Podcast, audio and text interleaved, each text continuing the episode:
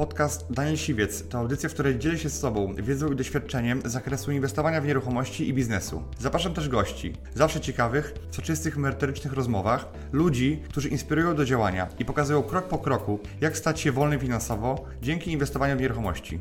Posłuchaj ich historii, zastosuj modele działania, wykorzystuj narzędzia i uzyskuj podobne rezultaty.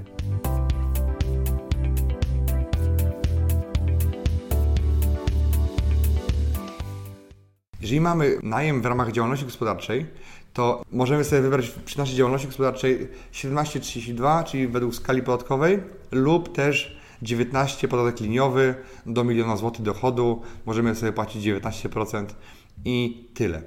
E, czyli płacimy od dochodu, czyli od naszych zysków, inaczej tak mówiąc potocznie, czyli od tego, co zarobimy, tyle od tego, ile nam zostanie po, po, po zapłaceniu kosztów. I teraz, to jest bardzo, bardzo ważna rzecz, kwestia kosztów. Przynajmniej nieruchomości mamy taki bardzo istotny i znaczący koszt jak amortyzacja. Amortyzacja jest tutaj niezwykłą furtką i taką tarczą podatkową do tego, żeby płacić tych podatków legalnie mniej.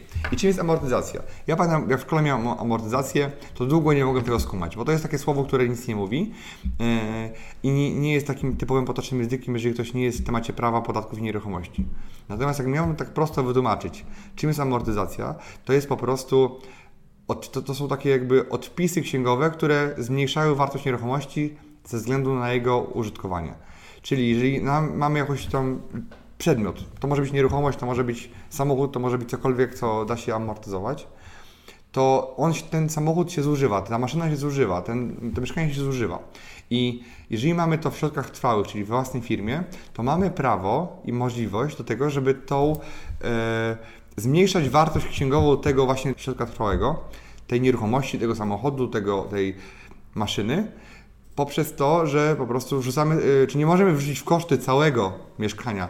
Jak niektórzy myślą, że kupię na firmę, to będę miał mniej, kupię mieszkanie za 200 koła, to będę miał mm, koszty 200 tysięcy. Nie. Jedyne, co można zrobić, to można odpisać sobie od podatku, albo wrzucić w koszty, tak prawidłowo mówiąc, część wartości tej, tej nieruchomości albo ruchomości, czyli jakby taką część, która nam się zużywa, ta nieruchomość. I i teraz jest takie, e, czyli jakby amortyzacja to jest inaczej mówiąc zmniejszenie y, wartości, albo inaczej, y, zużycie nieruchomości wyrażone w for, formie takiej papierowej księgowej. I amortyzacja to jest ewidentny koszt, który może być kosztem tak zwanym zmniejszającym podatek dochodowy i zmniejszającym dochód. Czyli jest kosztem, ale amortyzacja nie jest wydatkiem. I pamiętam jak w szkole to miałem, że jaka jest różnica między wydatkami a kosztami, tak? I teraz każdy i teraz, i wydatek to jest coś, jak z firmy wychodzi, a koszt to jest coś, jak i zarówno z firmy wychodzi, jak i też jest zapisem księgowym. I teraz amortyzacja jest takim kosztem, który jest tylko i wyłącznie wirtualnym, papierowym, bo tak naprawdę nie jest związana z tym, czy ta faktycznie ta nieruchomość traci na wartości, czy ona się zmniejsza jej wartość, czy się zużywa, czy się nie zużywa. Bo amortyzacja to jest jakby zmniejszenie, jakby wrzucenie w koszty tego, że ona się zużywa. Tak jakbyśmy mieli samochód, samochód też się zużywa, ewidentnie się zużywa, tak? I z każdym miesiącem samochód się zużywa i mamy możliwość wrzucenia w koszty części tego zużytego samochodu. Dlatego amortyzacja tu jest pewnym, pewną tarczą podatkową, pewną możliwością, żeby te podatki zaoszczędzić. I teraz jak to zrobić? Mamy możliwość, żeby amortyzację przy używanych mieszkaniach zrobić sobie taką stawkę przyspieszoną, czyli można być taką bardzo intratną dla nas jako przedsiębiorców, czyli możemy odpisać sobie co roku 10% wartości nieruchomości. To znaczy, że możemy, jak kupujemy mieszkanie za 200 tysięcy, to możemy co roku wrzucić w koszty działalności czy w koszty najmu, jeżeli mamy to bez działalności, sobie kwotę 20 tysięcy złotych. Co bardzo często jest sytuacją, która całkowicie zmniejsza nam dochód. Czyli inaczej mówiąc, jeżeli wynajmujemy, kupujemy mieszkanie na przykład za 300 tysięcy złotych i takie mieszkanie za 300 tysięcy złotych wynajmujemy na przykład za na przykład 2000 złotych, tak? Czyli mamy 24 tysiące, nazwijmy to dochodu już na, na czysto do opodatkowania. Czyli mamy 24 tysiące, ale w związku z tym, że kupiliśmy tą nieruchomość, ona jest na, z rynku wtórnego i jest używana powyżej 60 miesięcy, to wtedy mamy możliwość sobie o, yy, mamy, mamy dochód albo przychody z, z wynajmu na poziomie 24 tysięcy, a z kolei mamy koszty w postaci amortyzacji na poziomie 30. Więc wykazujemy, mimo tego, że nie wydaliśmy tych 30 tysięcy w danym roku, to wykazujemy na koniec roku stratę z tego najmu w postaci 6 tysięcy złotych.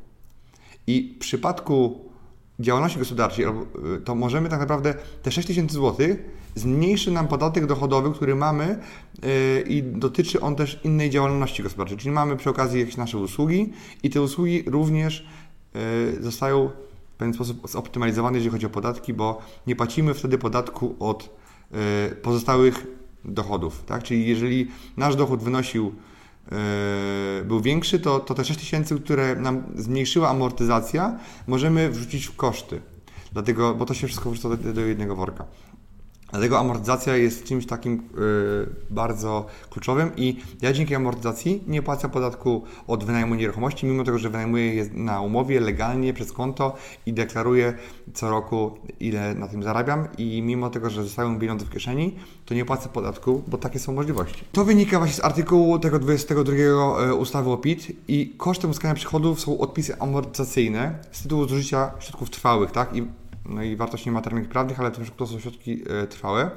I to jest, zapiszcie sobie ten slajd i zapiszcie sobie jakby tą ustawę, przeczytajcie to. I ten artykuł jest podobny w przypadku, jest identycznie napisany w przypadku podatku dochodowego od osób prawnych, czyli spółki kapitałowe również mają możliwość e, amortyzować sobie nieruchomości e, i wrzucać odpisy amortyzacyjne w koszty.